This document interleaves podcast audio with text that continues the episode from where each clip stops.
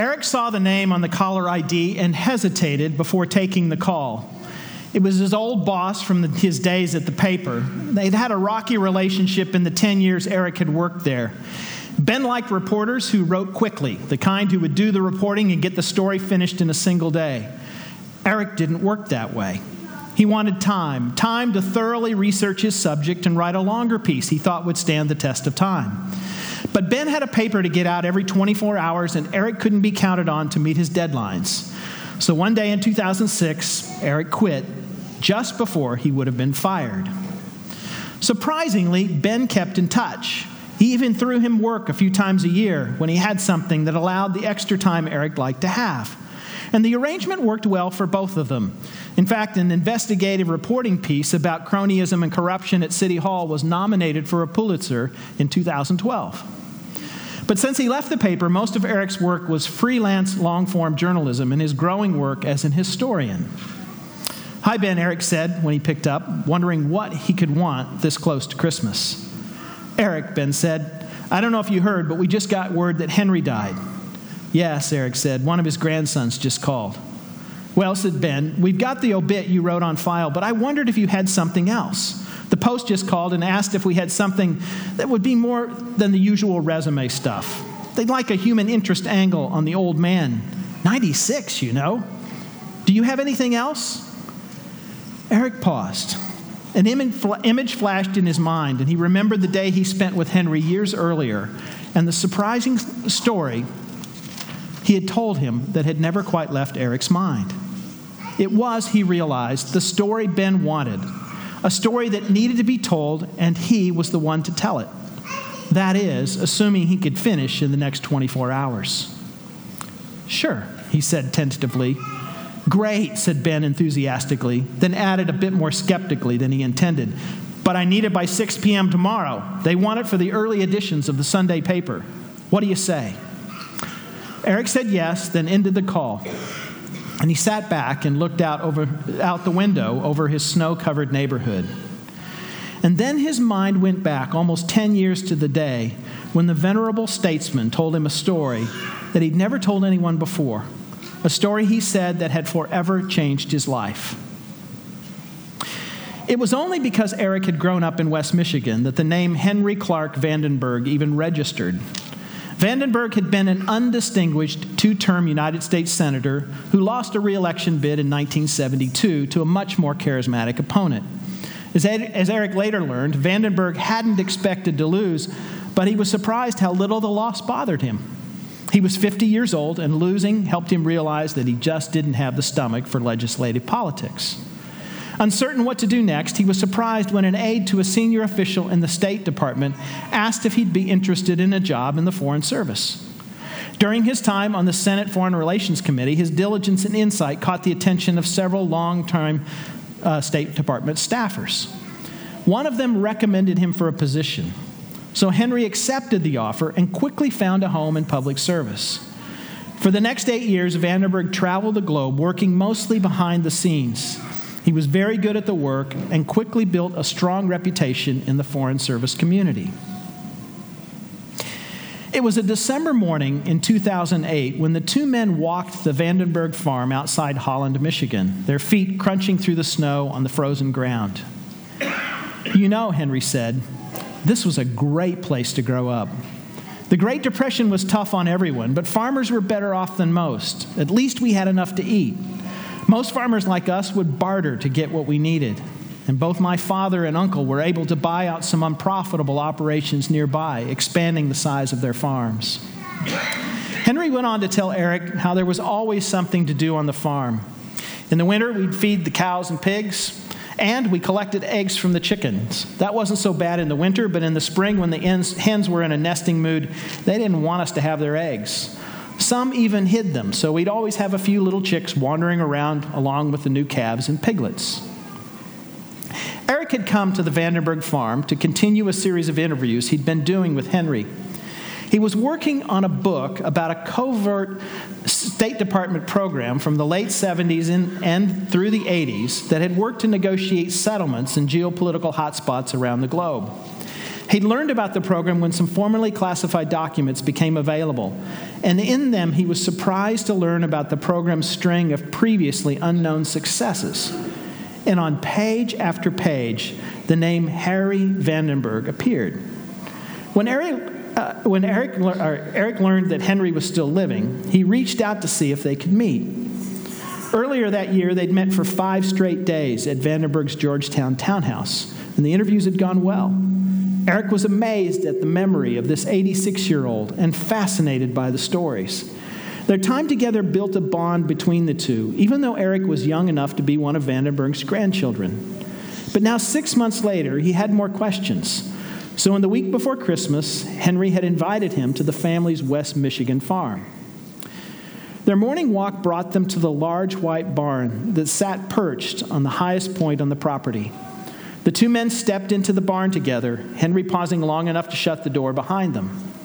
It was cold outside, but even without the heat, without heat, the area inside the barn was warmer than Eric expected. Once his eyes adjusted to the light, he could see that this was a spacious, well-made structure. Along one wall were a series of stalls that once, Henry told him, held horses. Along the opposite wall was an open area where a, an old red tractor and a hay wagon were parked. And above them was a large loft, once used, he said, to store hay for the animals.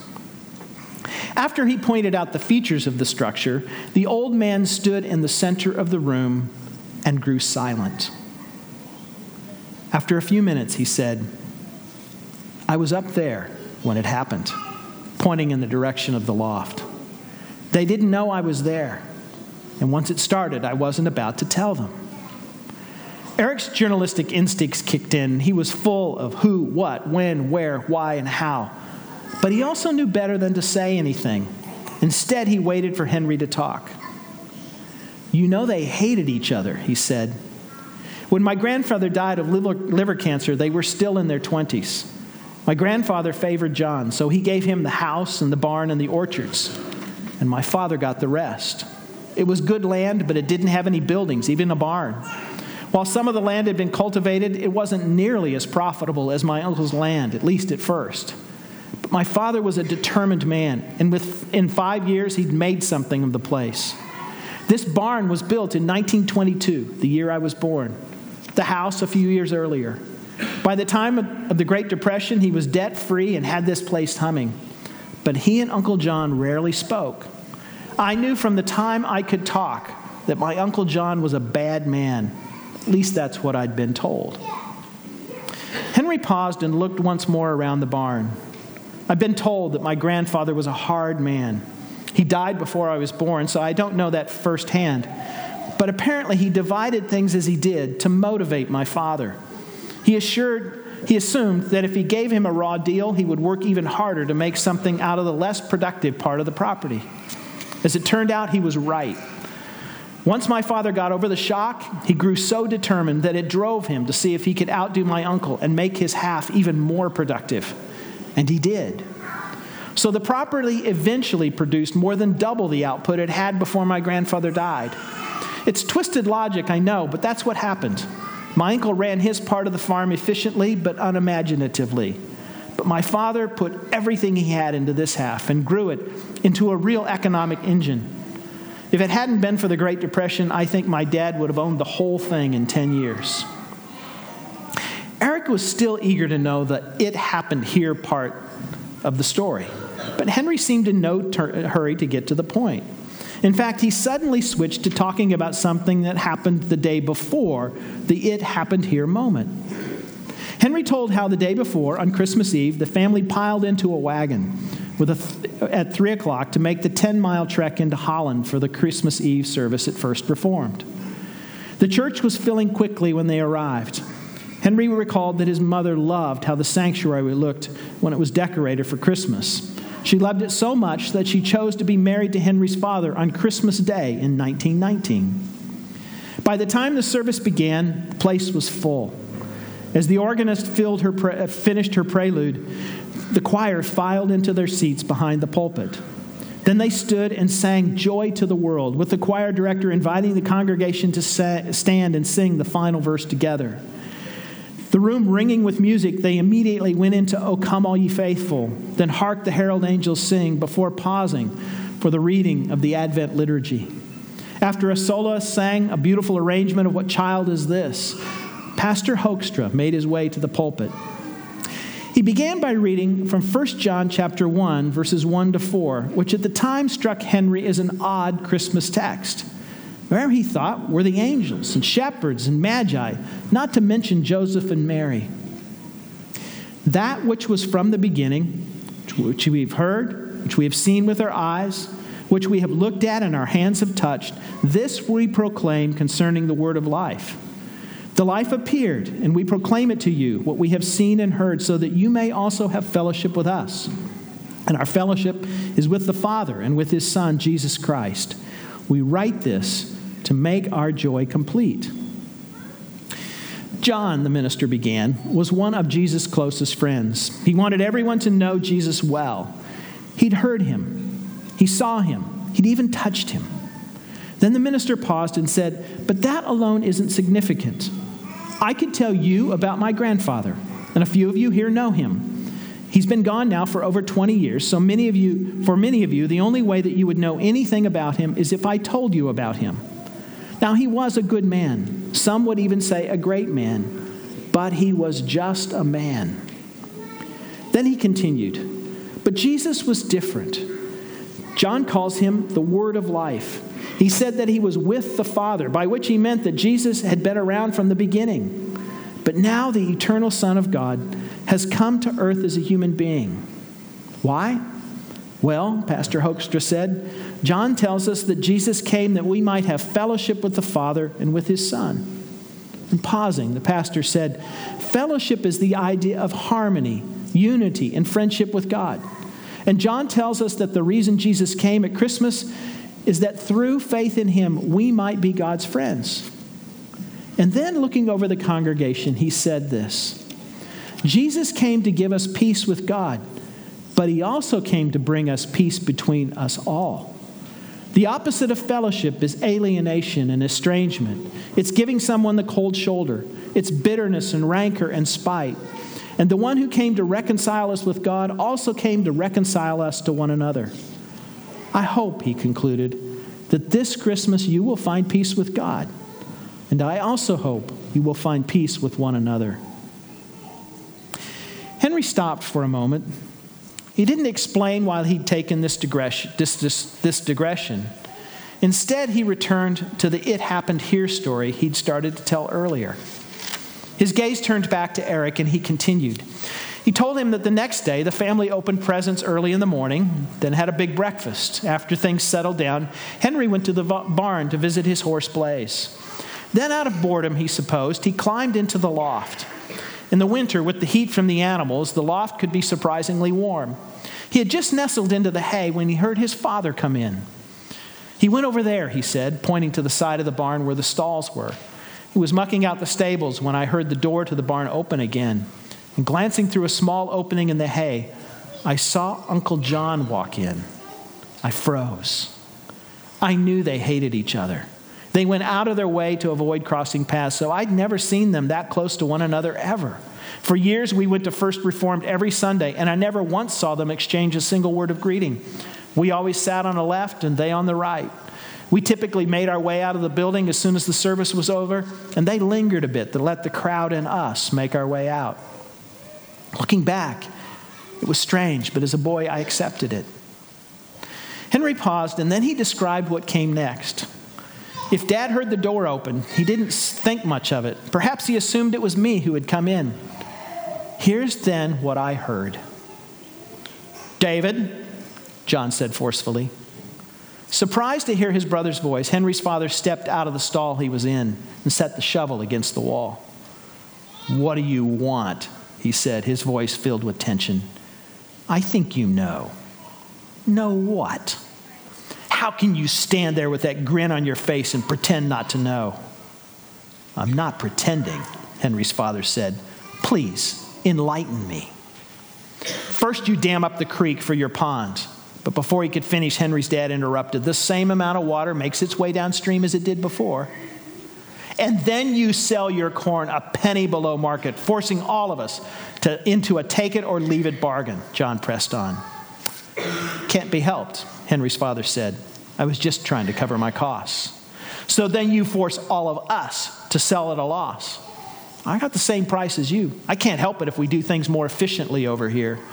Then, taking a step toward his brother, said, If you can't make it with the head start you got, you're not worth your salt as a farmer. John leaned in, almost spitting the words. I can't believe you'd bring father into this.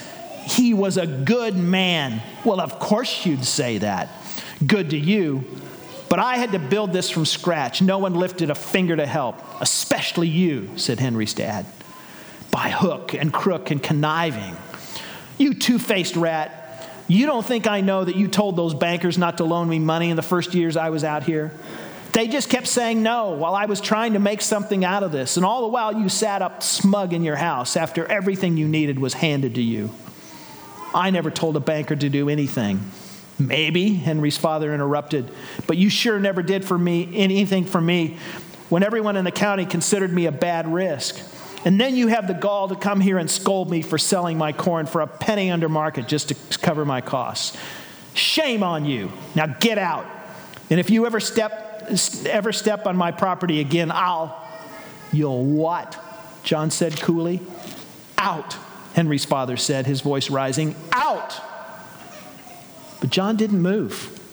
He just stood there, impassively, staring at his brother.